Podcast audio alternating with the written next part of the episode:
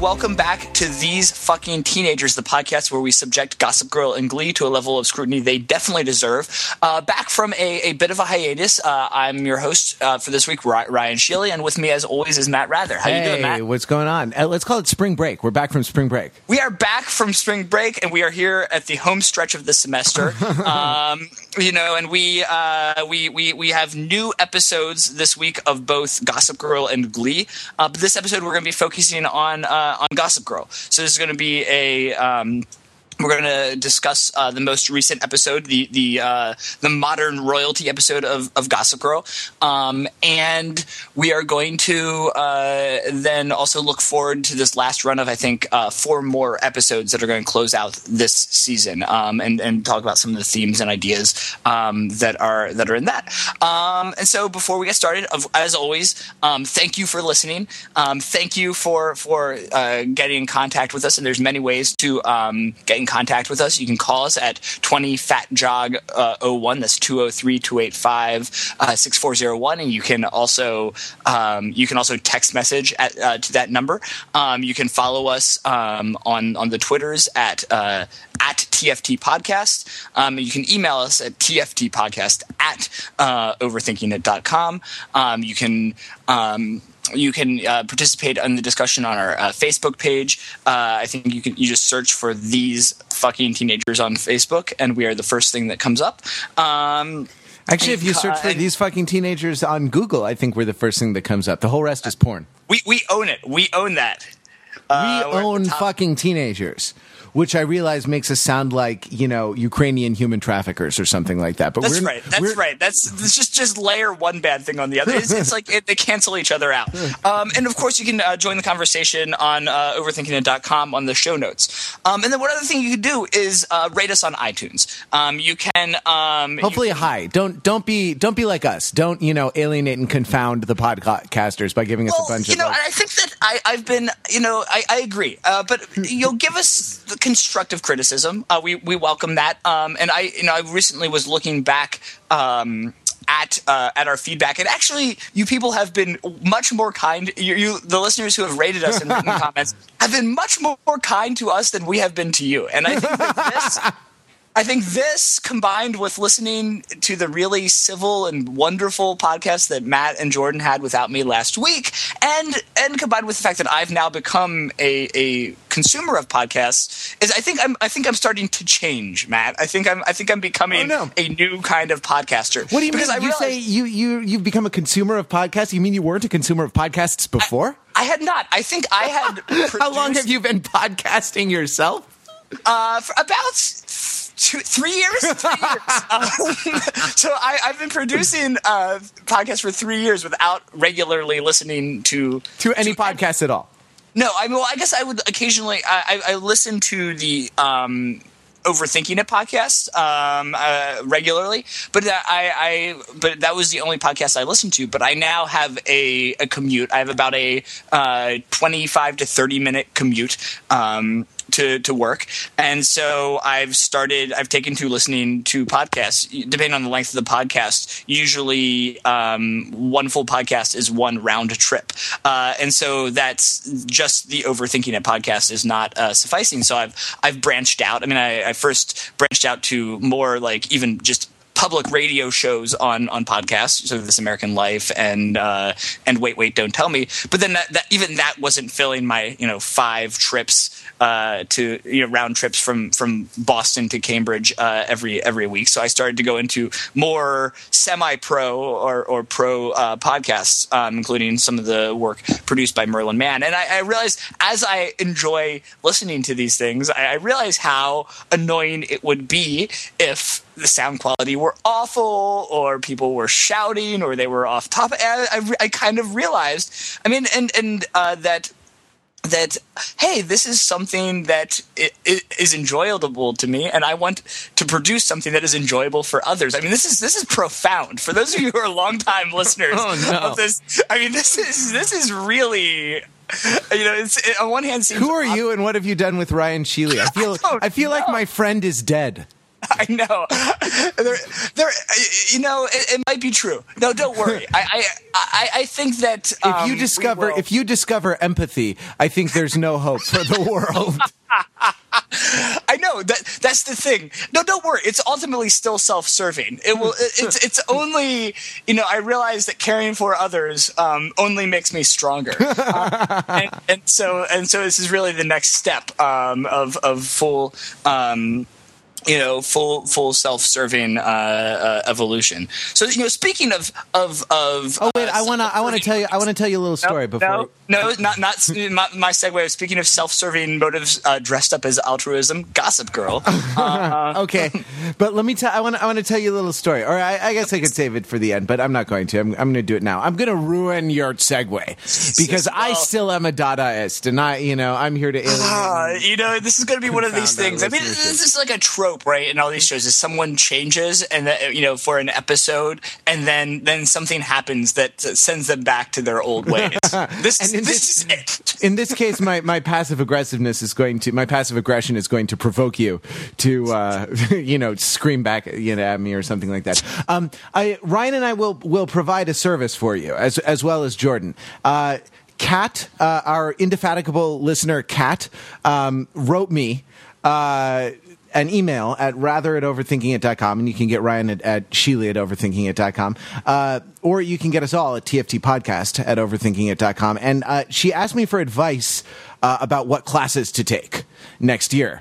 Because she's in college, and at her institution of higher learning, she had a choice of English department electives. And so she emailed me a drama survey, something about post-war British literature or philosophy or something like that. A third one that, Hemingway and Faulkner. And then of course, that was the sort of the literature of kind of a fin de siècle. Am I pronouncing that right? You are asking me. I know that's rhetorical. This sort of late Victorian and Edwardian period in Britain, from the 1880s and 90s through, let's say, through the Downton Abbey area, through the beginning of the First World War. Can you guess what I advised her to take? No, not well. I was only half listening to what you listened to. And he's back. As a matter of fact, I cannot, because I the only thing I remember was Faulkner and somebody else, and it probably wasn't that. So I'm not even going to hazard a guess. Yeah. But anyway, if you need help choosing your classes, next year, drop us a line at tftpodcast@overthinkingit.com, and we will give you the straight dope on. We should charge for that. I know. It's like being an SAT tutor or something like that. Yeah, right? We're freelance academic advisors. Because actually, I owe an email. So, longtime OTI and TFT fan Gab has actually also sent me a similar. Request for advice, because she is actually regarding grad school, and so Gab, you will get your email soon. It's in the queue. Can you say what she wants to know, or is it? Well, it's related. It's more specific to political science, and just kind of thinking about, there's the time horizons of the choices that you make as a beginning graduate student are less about what classes to take in any one given semester, I guess it is about that, but you're much more starting to compose a narrative, an intellectual narrative or a trajectory, right? So there's some skills that you want to you need to get to do the kind of work that you think you want to get, and then also substantive literatures and debates that you need to start getting aware of. That's an interesting contrast between undergraduate and graduate education, isn't it? Because the idea of undergraduate education is kind of like chiseling away at the marble and sort of discovering the person that you are. Mm-hmm. Right. Mm-hmm. Also, I mean, that is to say, if you set aside skills acquisition, if you're talking about the kind of the instrumental benefits to individual personalities, right, of education, and you take away like being able to reason soundly or to, you know, write with clarity. You know, it's kind of discovering the person you are, and sort of the presumption being you don't really know anything about the world, and you're going to kind of find out about the world. And as a graduate student, you're sort of by contrast, you're constituting an identity performatively in a way that you think will be desirable to the market. That is to say, if your aim as a graduate student is to become a professional academic. Yeah. Well, it's one of two things. I mean, I think that that's the more cynical way to view it. But even this activity of kind of performatively constructing an identity is also it's even if you're viewing it as a purely intellectual exercise, it's still what you do, because at least you know. Presumably, one gets into graduate school because you believe that this you that exists, you know, whether you know that has been shaped by your prior education or experience, that you have an imprint to put on a discipline, right? And so that, but no one, you know, even the best trained undergraduates, as you said, undergraduate training doesn't equip you to really know what has been argued, you know, what is known in the sciences, what is known and what is not known in the, you know, social sciences or humanities, you know, what the arguments are, what the interpretations are, right? And so that, you know, a lot of the early, you know, from the intellectual side, the process of graduate training is kind of refining. It's both refining that sense of what your contribution is, but then also learning how to make that argument, make that contribution to the field, right? Because it's a you know, scholarship is a social process, right? So I mean, the intellectual side, you know, it dovetails with the kind of more marketing and strategic side. It's amazing that anyone can get into grad school, right? Like, because they when I was considering going to grad school in English, I talked with a couple of professors, and they said, "Oh, for God's sake, don't write a personal statement on a grad school application about your love of literature. For God's sake, no one fucking wants to read that. No one cares about your love of fucking literature. You know what I mean?" And it's you would write a personal statement about how you had your love of literature beaten out of you in some way, and that you still want to do it for your life. That would be the, you know, that kind of message is more of, you know, if you could signal that you're doing this thing even though you now despise it. I've seen the extra normal video about the about whatever. There are a whole bunch of them, film studies or, you know, political science or what have you. I will inspire and inform young minds. You know, don't you understand? You will sit for 2 hours a day while a bunch of pompous undergraduates come to have you explain to them why they did not get an A. Like, then you will go and talk to a bunch of colleagues who don't care about ideas and just argue about whose p-value is the most significant. You know, funny story. I have a colleague who teaches acting at a large public university in California, in Los Angeles. You may have heard of it. It's in Los Angeles, and there was a dispute recently with my colleague's student who wanted an A instead of an A minus for the introductory acting, the intro to acting class, and this like rose as high as the level of the dean of students of the college or something like that, because it's fucking people. And then their parents get involved and like call the department and things like this. The parents. Wow. I don't think my parents ever called my college. That would have been inappropriate. Yeah. Can you imagine? No, not as much. This is an undergraduate student. Yes, this is an undergraduate student. My colleague is a graduate student who is teaching. Mm-hmm. These intro classes have grad student instructors. The ones for non-majors do. Yes, the stewardesses of the mind. The stewardesses of the mind, and. Yeah, and so my colleague was involved in an 8-week-long arbitration process with the student. Goodness. Just got dragged into it. That definitely is a good use of everybody's time. Well, yeah, absolutely, and public money. Yeah, right? Sorry. So I cut you off a long time ago. I'm sorry. But no, that's good. I can tell. I can see how much you really want to talk about Gossip Girl. This is fantastic. Thank you for that passive-aggressive backhanded compliment. I'm glad the old Ryan is not totally dead in there. Well, I guess I just want to say that, this is, that social dynamics are mutually constituting, right? That, there may be some intentionality, but ultimately, what this podcast is a product of the two of us. And when we are together, we are assholes. And that is just, I knew there was a reason why I liked you. Right? It's just a race to the bottom. That is just what it is. But let's get into it. I think that we did name an episode "Riri Birth" at one point. Yeah. That is reprehensible. Who are we? Like, who are these awful people who do things like this? We could have called it Skins, Jazing. Maybe over the summer we should do a catch up, a season wrap up on U.S. Skins. I have them all on my TiVo, and the experience of watching the first. On my DVR, the experience of watching the first couple was so dispiriting that I just haven't been able to. They're like sitting there taking up 40% of the hard drive on my DVR.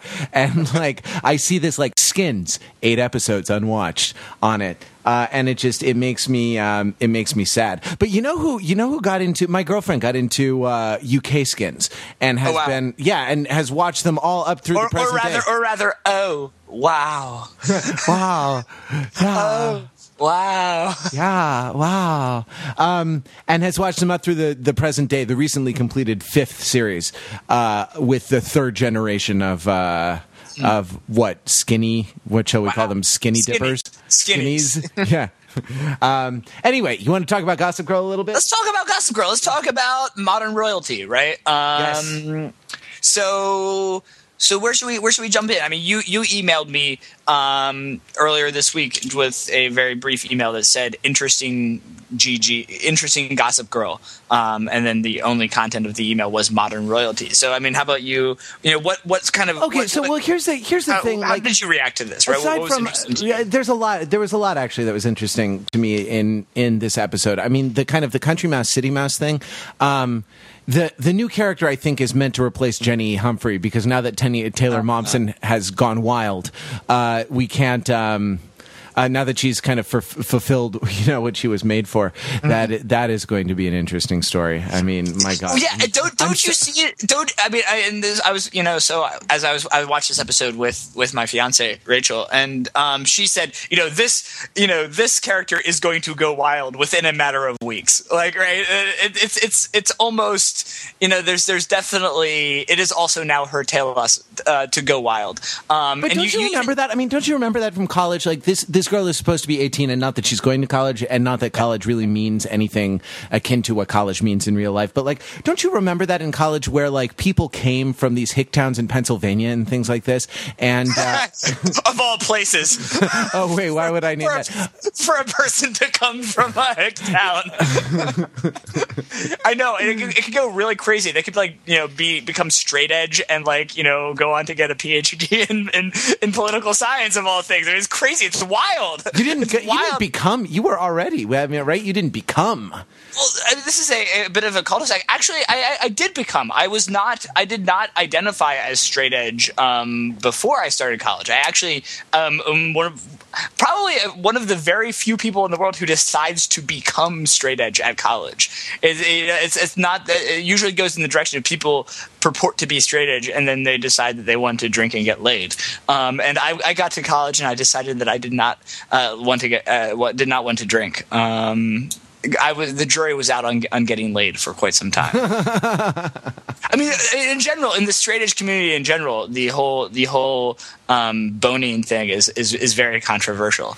Boning is controversial. Well, it's not going to be much of a social movement if it is, it's like, don't drink, okay, yeah, don't smoke, okay, don't fuck, right? I thought your newsletter was interesting, but ultimately I'm going to go another way in terms of my exactly. social movements. Yeah, exactly. I mean, isn't that? But isn't it just? I mean, I don't know.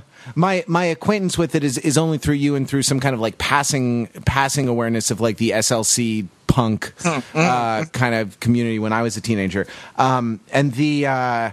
My understanding was that it was not all sex. It was just sort of promiscuous sex, right? Yeah, but I think that is. I mean, that is all extramarital intercourse.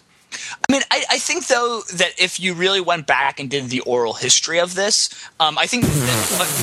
Oral. Yeah. I said that. No, but I'm serious. That I think that what you would find is that understanding is itself the result of a set of negotiating that meaning, right? That in different place, I imagine that you would find even now in different subcultures, in different local scenes, you would find different interpretations. And if you look historically, you would see this being argued about, both in kind of, private ways, among groups of friends and scenes, and kind of probably in public ways. If you actually started to look at, lyrics of major straight edge bands, from Minor Threat, who we've been quoting, this "Don't drink, don't smoke, don't fuck" is a, which became kind of a credo or a mission statement. Is from a Minor Threat song. If you kind of trace from Minor Threat onwards, you could probably see various interpretations and responses, a dialogue in lyrics that would, paint a much more complicated picture that and it would kind of, that underlies this kind of understanding that this kind of agreement or kind of resolution, compromise. Don't drink, don't smoke. Fuck only under certain circumstances. Yeah, exactly. I mean, fuck only when certain criteria have been met. Yes. I mean, come on. I mean, that does that not sound like a compromise? It sounds actually like a workable compromise. My God, and the statistics about sort of alcohol abuse in college are not. It makes it a really sort of almost position that I'd like to advocate myself, just so that the kids, so that these kids. So I'm talking about. I mean, I'm sorry. Aside from the dig at you from your Pennsylvania hicktown, the people show up at college without the. Without the kind of the social skills, necessary to navigate adult life, without, without having been, and part of it is having the sorts of parents who would call to fight with your, graduate student instructor about, your grade in intro acting, right? Part of it is having that, never having had to wipe your own ass in life. Part of it is kind of being sheltered in a way, right? It's the funny thing, the interesting thing about some of the straight edge movement is that people kind of take the mantle on themselves, right. At least at first, there in the 90s, parents weren't raising their kids to be straight edge. I'll bet now that some of the straight edge parents are having kids, maybe it's different now, but it's the kids kind of took it on themselves, right? It's almost kind of, and kind of also to circle back to my cultural roots, it's kind of Anabaptist, right? It's right, so that the Amish and the Mennonites, one of the ideas underlying this strand of Protestantism that's practiced in the area where I'm from is that you can't just baptize a baby. There should be some amount of choice in deciding to be a member of a church, right? Sure. So that it would be interesting. I mean, I will add that this kind of question to my long-term goal of the project of the social history of straight edge is what are straight edge parents doing now that we're kind of a generation in? Is it something that you're born into, or is it sort of baptized? Does it become kind of more almost ascriptive? It's still, is it right? More is like it the religion? Catholic? Is it the Catholic the Catholic practice of baptizing babies, or is it more like the Baptist or Anabaptist practice of adult baptism, or conversion experience, right? And that's. I mean, I think that's very interesting. So I mean, so you have a character in Gossip Girl. I hope our listeners do as well. Now that we care about them and what they think, you have a character now on Gossip Girl, who's being set up, right, to kind of take this fall and to kind of go the route that that Jenny went, but in a very accelerated fashion, right? Because there's only four more episodes left in the season, and we're gonna have to see this. We're gonna see this whole cycle. I mean, I don't see this character being around for the long haul, right? I see this being I see this more as a character that kind of burns pretty brightly, probably bones Dan Humphrey and is out. Well, he's out of people to bone. You know what I mean? He's exhausted all the possibilities, all the possible sort of ionic and covalent bonds in the complex sexual molecule of. Well, he'll bone Blair, and then we'll also bone this new Vander Woodson cousin. Is not to get too much into predictions, but I'm pretty prediction boning. That's a pretty safe prediction. But this is like I'm still answering your first question, which is what did I mean when I said interesting episode? Here's what I'm aside from the plot machinations, one of which we just explored at length, and also explored ourselves as we often are wont to do in these podcasts. The idea of a photo shoot of like a Taschen book, of American royalty. It's the book purports to express a truth that already exists. That is to say, these are the modern American royalty, and that's why we're photographing them. But the book, and you can kind of see this in some of the social machinations to kind of get into the book. The book actually ends up constituting the truth which it is purporting to document. You know what I mean? And that so this is like the idea that a notion of American royalty is imagined, right? And so that this is almost an act of imagining, this group. It's akin to the kind of the Gossip Girl aristocratic ethos, where it's about Gossip Girl is about the power of the. I mean, my God, here's a grand pronouncement for you if you like. Gossip Girl is about the power of the individual will to shape the world around it, to shape the world it finds, and the limitations on that power. And so this is a lot of things in Gossip Girl. I think you can analyze as expressions of will. Will to power, will to different kinds of things, and mostly power, I guess. And this is an expression. This too is an expression of will. It's an expression of kind of will to royalty, or will to prominence, or will to status. You know what I mean? And that If what the book were depicting were actually true, there would be no need of having a book. Yeah. You know what I mean? Right, which is interesting that at a second level, I mean, and we've talked about this actually a lot in this, in the episodes that we've done on this half of this season of Gossip Girl, is that it also then puts an important role of power on the media again, right? Because then, an extremely powerful person here is Benedict Taschen, right? Because, in this kind of was brought up at several points. He's kind of the print Gossip Girl, right? In a sense, right? And so I don't know a ton. I mean, I only know the name from the books that I see at the fancy coffee table books. But Benedict Taschen is a book publisher who kind of does these sorts of. What are they? They're art books. I mean, how would you describe Taschen books? Yeah, they're art books. They're sort of heavily photography kind of art and coffee table kind of books. He has a reputation. Well, not he. I should say the company has a reputation for being provocative in a lot of its choices. I think. Oh, I should fact check before I say this, but I think this Sasha Gray photo documentary of a porn star's life, sex book, is the I think that's a Taschen book. Oh, I'm gonna check while we talk. But you know what I mean? It's a lot of this stuff is stuff like that. So it has a reputation for being kind of boundary pushing or like edgy, or at least aspiring to be boundary pushing and edgy. Right. And at least in the way that, right. So even though this is a company, right, it's in this episode is very much portrayed as being about this person, right. As about the kind of, you know, the instrument of this editor, because at several times they're like, oh, I know Benedict Taschen, I'll give him a call, right? No, like, I lied. Sorry, I lied, and I want to correct myself. It's Vice. Vice is publishing Sasha Gray's book, not Taschen, but Taschen could be. You know what I mean? Is my point. Right.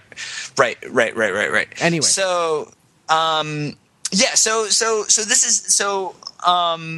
let's go a little. So why is this kind of inventedness? You talked a little bit about these machinations, but you know, let's push this a little further. Why is this like important? So I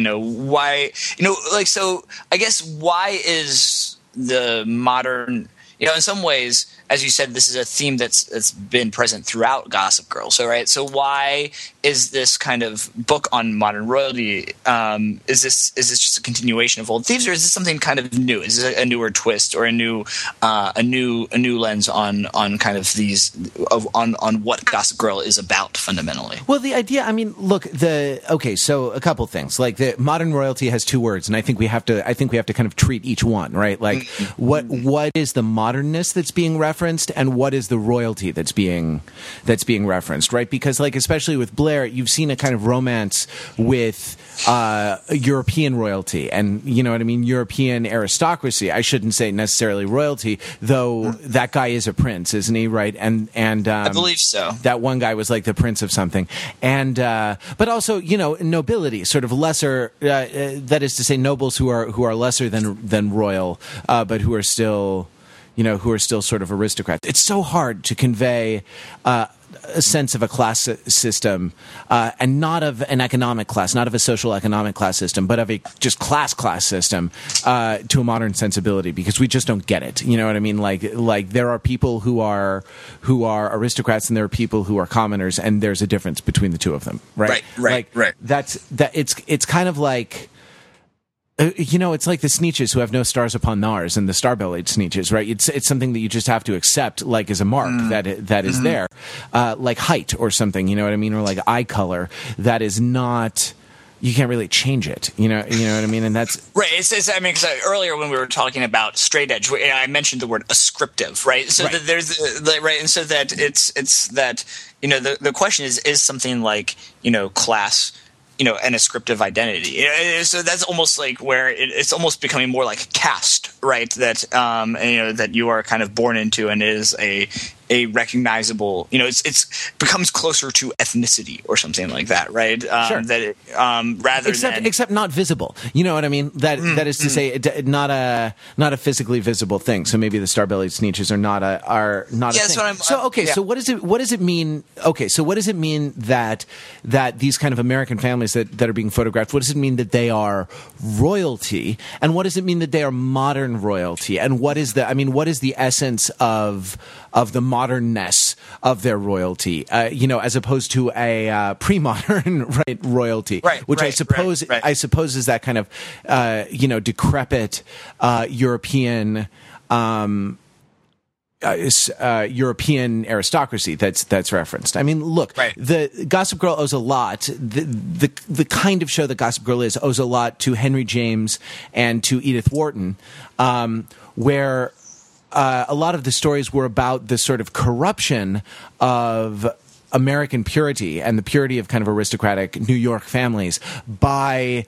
Kind of tainted by association with the old kind of decrepit European nobility, right? Like sort of Americans abroad who get sucked into you know, the intrigues or the sort of romances or sort of the love affairs of Europeans, and the idea that this is a kind of.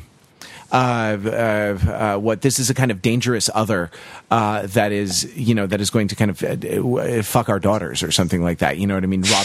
Rob them of their honor. Seriously, I mean, this is like if you read. The Age of Innocence, which I highly recommend you do, or watch the Martin Scorsese movie, which is pretty damn good. Also, the Michelle Pfeiffer character, you know, who has been married to a married to an aristocrat, a European aristocrat or something, who fucked around on her and like has come back to New York in disgrace, still married. They call her the Countess Olenska. I mean, he must be Polish or something like that. Mm-hmm. The whole time.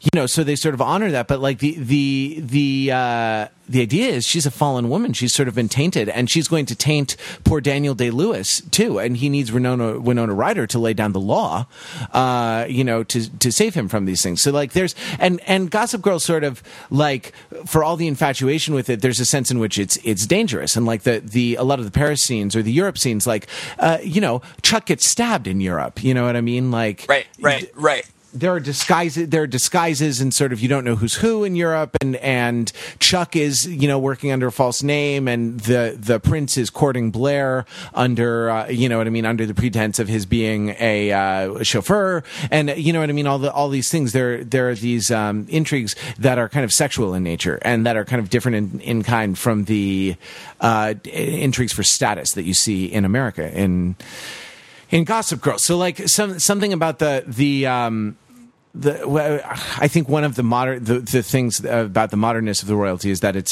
descriptive. Also, it's kind of set against the old royalty in some way. Well, I'm wondering. I mean, it's something I've been thinking about. I mean, if you really take in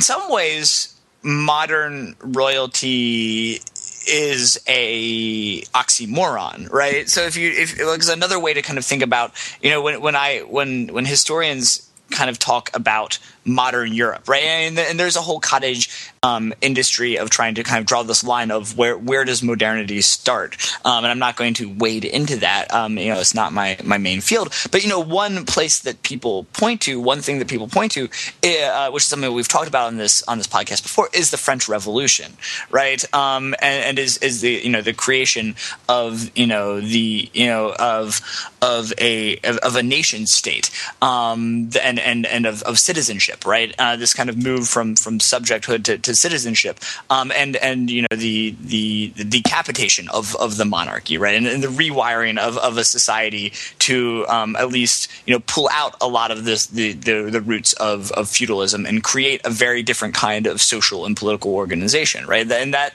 you know, is, you know, that kind of rupture and the kind of, you know, several hundred years of history that follow that are the really, you know, the, you know, or at least, you know, the 100 years or 50 years following that, right, you know, sort of 1798 up to, you know, you know, up to the 1840s, and then again up to the 19-teens, you know, are really the, you know, the forging of kind of modern Europe, and so, you know, in some, you know, especially now, especially given that we are you know, character is, you know, that Gossip Girl in its treatment of nobility and royalty kind of it oscillates between, you know, kind of French and English, right? And, you know, and I don't know exactly what to make of this. Is that sometimes, you know, Blair is a Francophile, and sometimes she's an Anglophile,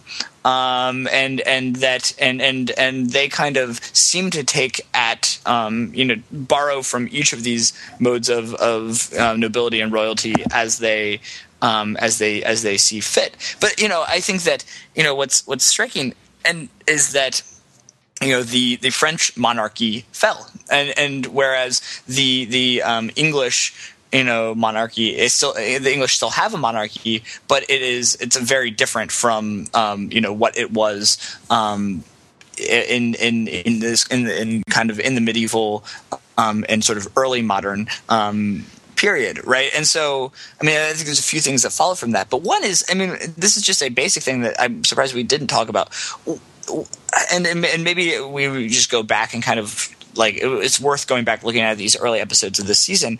What, under what sense is there, like, does it make sense to talk about a French prince these days, given that there is no, you know, I mean, is this that someone who is just like can trace a lineage like to the Bourbon family, like, and, you know, what meaning is there, like, to be royal if there is no sovereignty attached to that, right?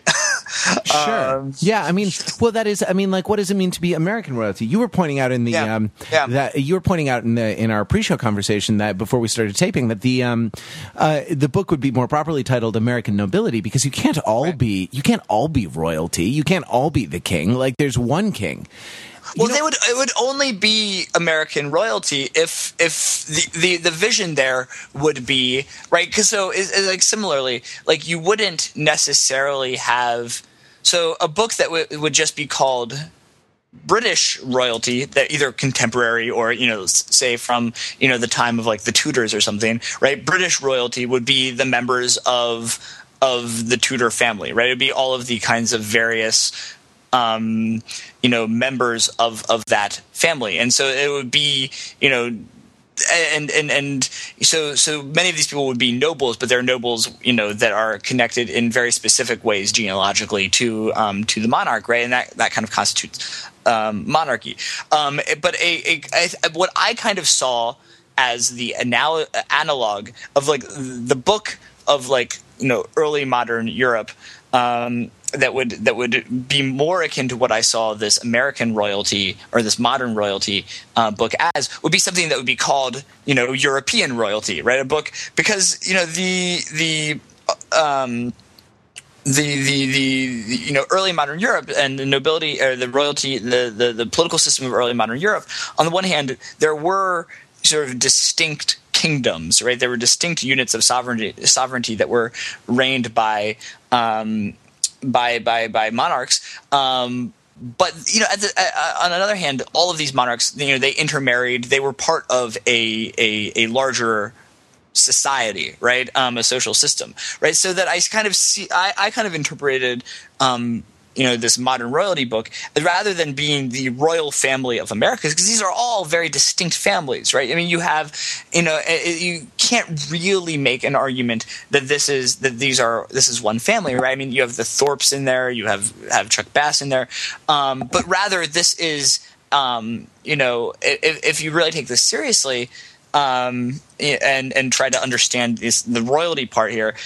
I think you have to interpret this meaning as being about kind of a collection of sovereign entities, right? And so this means that on the one hand, and we've talked about this a lot before, but on one hand, this is a society, but it is also an international society. There are like actual, these are units that exercise some amount of sovereignty or some amount of rule within over some set of people in some set of place, right? The rule is defined as exercising dominion over a given spatial extent, and that may not be territorially bounded, but it's some combination of people and space, right? So that's how I kind of interpret the royalty piece of this. Sure. It's funny. I was thinking about this, and I was thinking about the kind of the multiplicity of the families that you were describing. I watched. I've read the books before, but I watched a Game of Thrones finally, which is about a sort of quasi medieval England kingdom that is made up of a very unstable alliance of powerful families, each with their own territory, economic base, armies. For the most part, and one of them is king, there are a lot of alliances and broken alliances and, strategic marriages and things like this. And what's more, it's revealed that the whole thing is built on regicide. That is to say, the current alliance was formed, out of a hatred of the old king who they killed, who they kind of rode together to wage war on and kill because he went crazy and was, torturing citizens subjects or something for his amusement or something like that. You know what I mean? And encoded it already in the current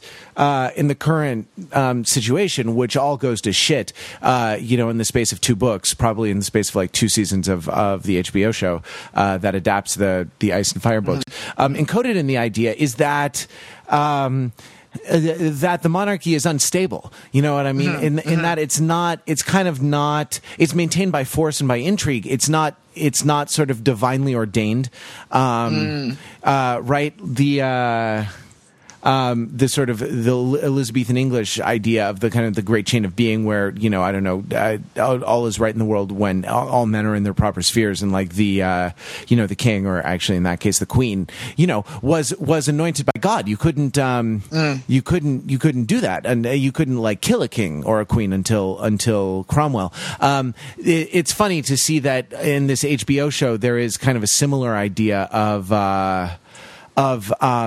royalty is something that need of king of God, what do I even want to say, kingship of rule as something that needs to be maintained, that's something that needs to be sort of fought for and maintained rather than something that is kind of granted. And it strikes me as being very interesting because the grantedness is about kind of the legitimacy of rule, right? So that and the actual form of legitimation, right? And so what's interesting is, at least what you're describing is at least part of the context here, is that there is – I mean, so rule – you know, the legitimacy is not necessary for rule to occur, but it makes it a hell of a lot easier, right? That if there is to maintain over a period of time, right? To maintain over a time, because otherwise, as you say, it is a lot of – it's very costly in terms of either – you know, you either – if you're a modern state, you know, you right. I mean, we're kind of nibbling around the edges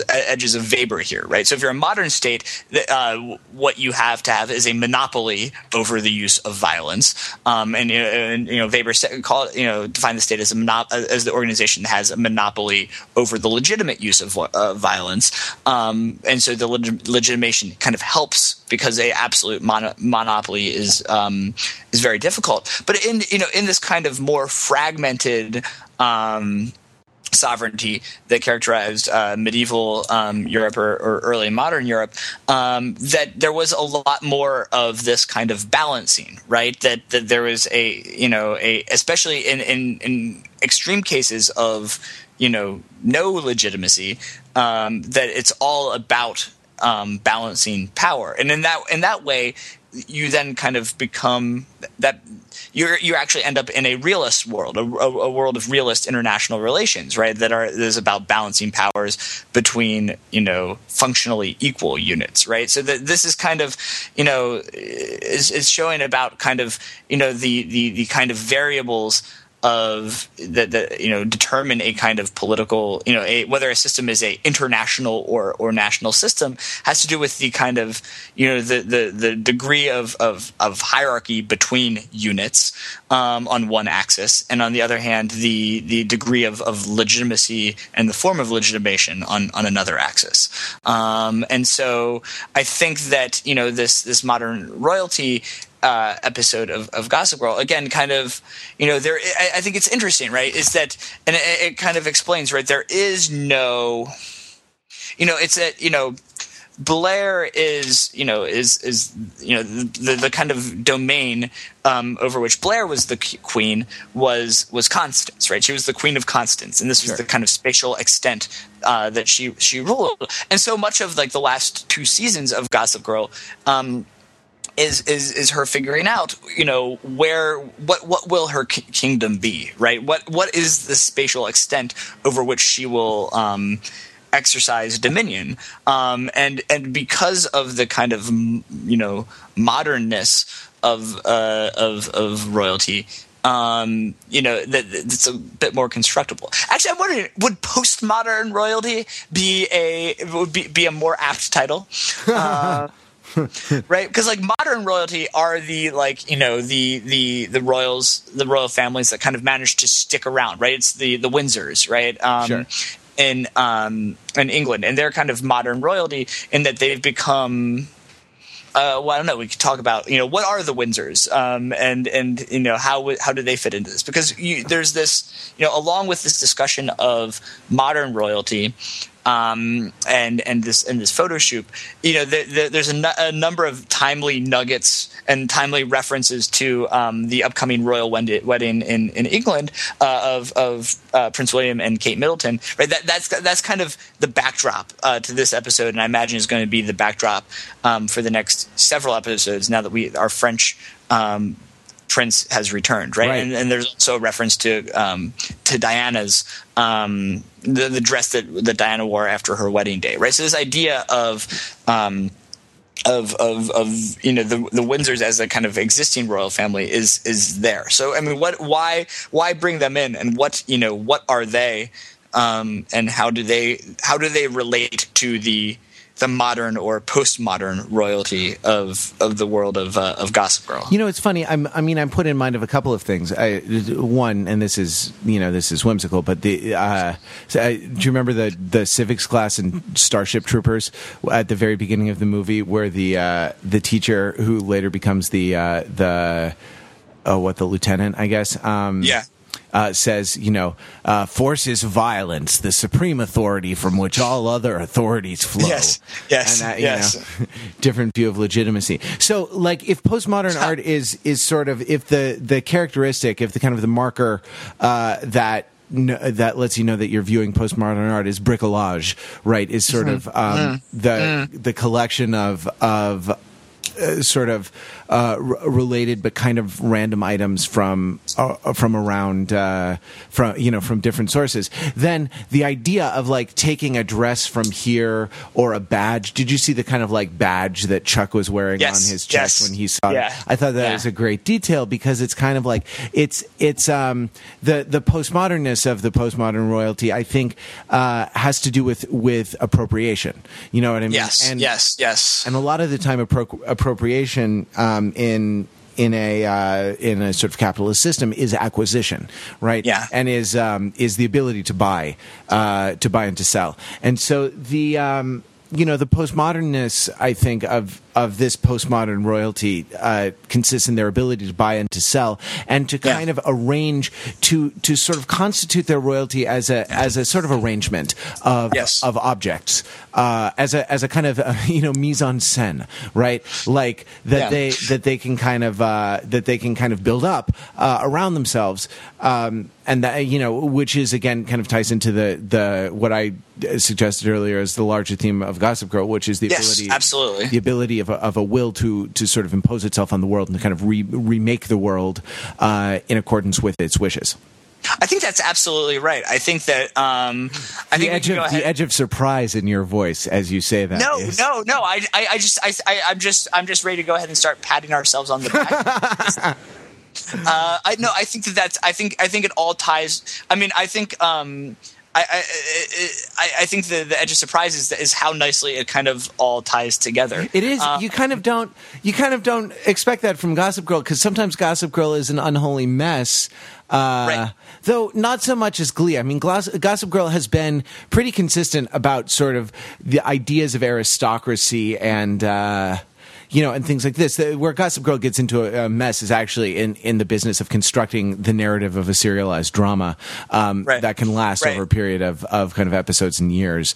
Right, but I think that this interesting question. I mean, I think that this episode does to answer the question that I posed earlier on when we started this discussion, is that I think that this, the introduction of this idea of modern royalty and having it be a Taschen book does really add something, right? That we've kind of, in kind of drawing our attention both to modernity and royalty, kind of it reveals something else about the forms of power. And I think that, the modern royalty is a bit of a red herring, right? And so I think that it's much more, as you say, I think that both this ability of sort of the power to arrange, right, and both the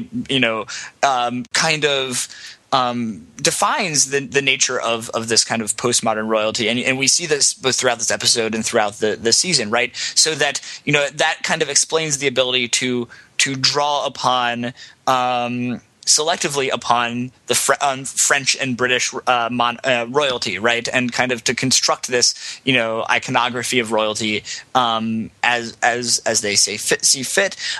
It relates to the way in which they arrange the power to arrange social relationships, right? That so much of this is about is whether it is creating it, you know, the major kind of weapon in the arsenal of Chuck and Blair is the scheme, right? Is getting people to do a certain thing or be in a certain place or reveal a certain piece of information by manipulating information and social structure and social networks, right? And then it's the ability to arrange, ideas and images and so on. Sure, who's going to be in the picture? Where are they going to stand? You know what I mean? Exactly. Exactly. And I think what is her maiden name? Lily. I can't remember it. But is it going to be Rhodes? Is it going to be the Rhodes picture or the Vanderwoodson picture? Yes, exactly. Right, this effect of framing, right? And then one level beyond of, right, you know, this is, Blair is not going to be Indra Nooyi, right? She's not a CEO, right? She wants, if she's anything, she's something like a, her. She's, you know what she is? She's an editor. She's an arranger of elements, and that. Well, right. You know, So she's like a social. She's Girl Talk of like social power. Sure. Right. Yeah. Exactly. Right? Because I mean, talk about like this kind of arranging things, right? I mean, that's why Girl Talk has been, and people have spilled a lot of ink about Girl Talk and why this is, great art, right? And Girl Talk is an editor, compared to many other mashup artists, right? Really, does some very interesting things, creates meaning in interesting ways by the way in which he edits, right? Oh, and yeah. So that is to say, like it's something that all art does, and actually that all criticism does. I had a teacher in college named John Hollander, who is a great English literary critic and literary historian and sort of poet himself. But he said something that I thought was interesting and that I believe to this day, which is that, the impulse underlying all criticism, literary criticism, art criticism, is the impulse to say, hey, you see that thing there? Isn't that kind of like this other thing here? Or isn't that kind of different from this other thing here? And that by holding two things up together, if you choose the right things to hold up together, you see both of them in a new light. I mean, art changes the way that we see the world. Good art does. And one of the reasons that Girl Talk is good art is that it takes these things that you were kind of experiencing in a pre-intellectual way, which is to say, popular music of different styles, hip hop, bubblegum pop, whatever, and forces you to kind of examine them critically by making them strange. Yeah. So that's interesting. So the postmodern royalty is an editor, right? Is an arranger of ideas, people, and social relations. I like it. Me too. Oh man, whew. So was that good for you? Yeah, I know.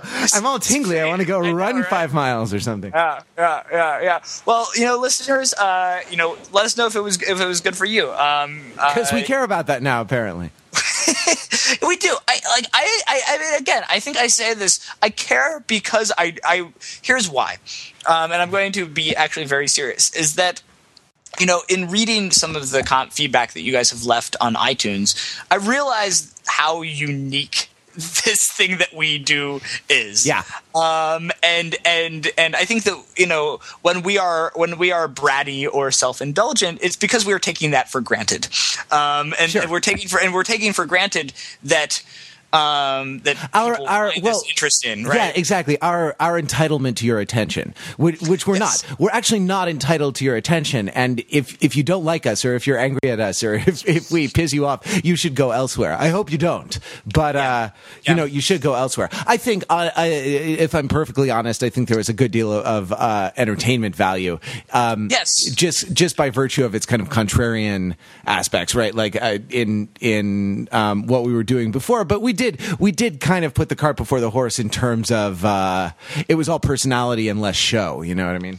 I think that's right. And I think we could do that because we have such wonderfully entertaining personalities. But I think that – I don't know. I think that the more that I've read, both and I think that, reading this on iTunes, I think even was – because, we've gotten – calls and emails before, but something about the email, because it's coming to me, it doesn't take me outside of myself, right? Sure. It's like, this is an email coming to me. When you see something that someone has posted in a public forum about you, not speaking to you, but speaking to other people about you, it's a totally different experience. And you know, we've had both some very nice praise for which we're thankful, and we're glad that what we're doing is landing, and also some thoughtful criticism which we take to heart, and we do try to get better. We actually do want to make a good show in our own fucked up way.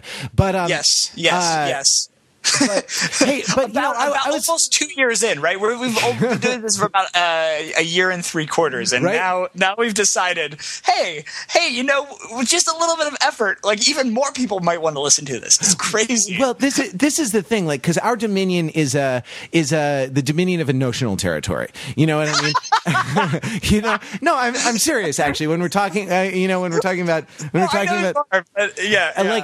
mean? I want to do a a totally pulled out of my ass. This is not based on any like surveying or anything, but demographic analysis of our listeners, right? Okay, so there are sort of adult professionals, right? Who are either academics or who are knowledge workers of some kind. That covers you and me, or you know what I mean. There are people like you and me who may be older. There are college students who I think like the shows primarily for ironic effect and listen to us because we seem to be in on the joke. and then there are, and I'm sorry, I don't mean to get overly sentimental about it, but there are, like, I imagine the lonely high school student in Omaha, Nebraska, downloading our show and like listening to these voices sort of, out of the internet, out of the morass of crap out there in the world, and realizing that there is something more. You know what I mean? You can go to college and drink a lot out of red Solo cups and puke your guts up in the dorm bathrooms and have ridiculous arguments about Cartesian dualism late into the night in the common room of your school and things, you know what I mean, like that.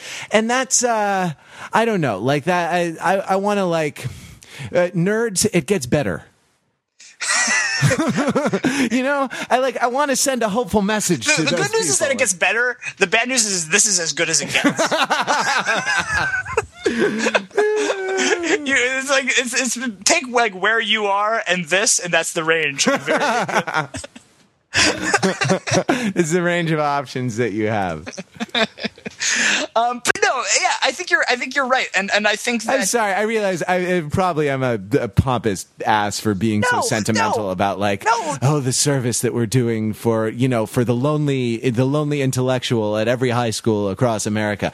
I think that's probably why our tendency has been to not really think about that and to deliberately disregard that, any kind of importance of this, and to undermine that at every turn, right? I mean, I think that's the treacherous slope of starting to take it seriously, is that you start to take it seriously. So I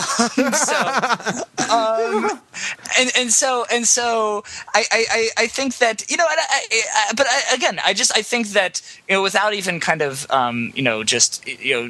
thinking too much about the importance, I just want to say to thank all of you, and again, I've done this several times lately, maybe it's because the episodes have been not that frequent, but I want to thank everyone who's kind of been with us so far, to say by this point who we are and what we do, and so even if we kind of get better at it, or rather move towards the better versions of ourselves, it won't be that much different, but we thank you for that, and we encourage you to share this with other people, to continue to interact with us, especially to share it with other people, because I think that's how, there's no way we can really advertise this show, you know what I mean? It's got to grow by you telling people about it. So if you could do that, we would really appreciate it, because I think that some people will find it by after you rate it on iTunes, and it'll hopefully eventually eventually pop up higher on lists. I mean, I think some people, your friends will find it through Facebook, but share it through Facebook. I think even beyond going to the Facebook page, I think that using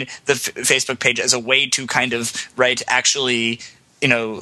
expand the domain of the show is a great way to do that. And the domain of the community, the domain of people who want to talk to each other about this ridiculous shit in a serious way, you know? Exactly. And who actually find it kind of amusing, you know, who find it kind of fun to do it, because you can actually make an interesting point about this world, you know, by doing that.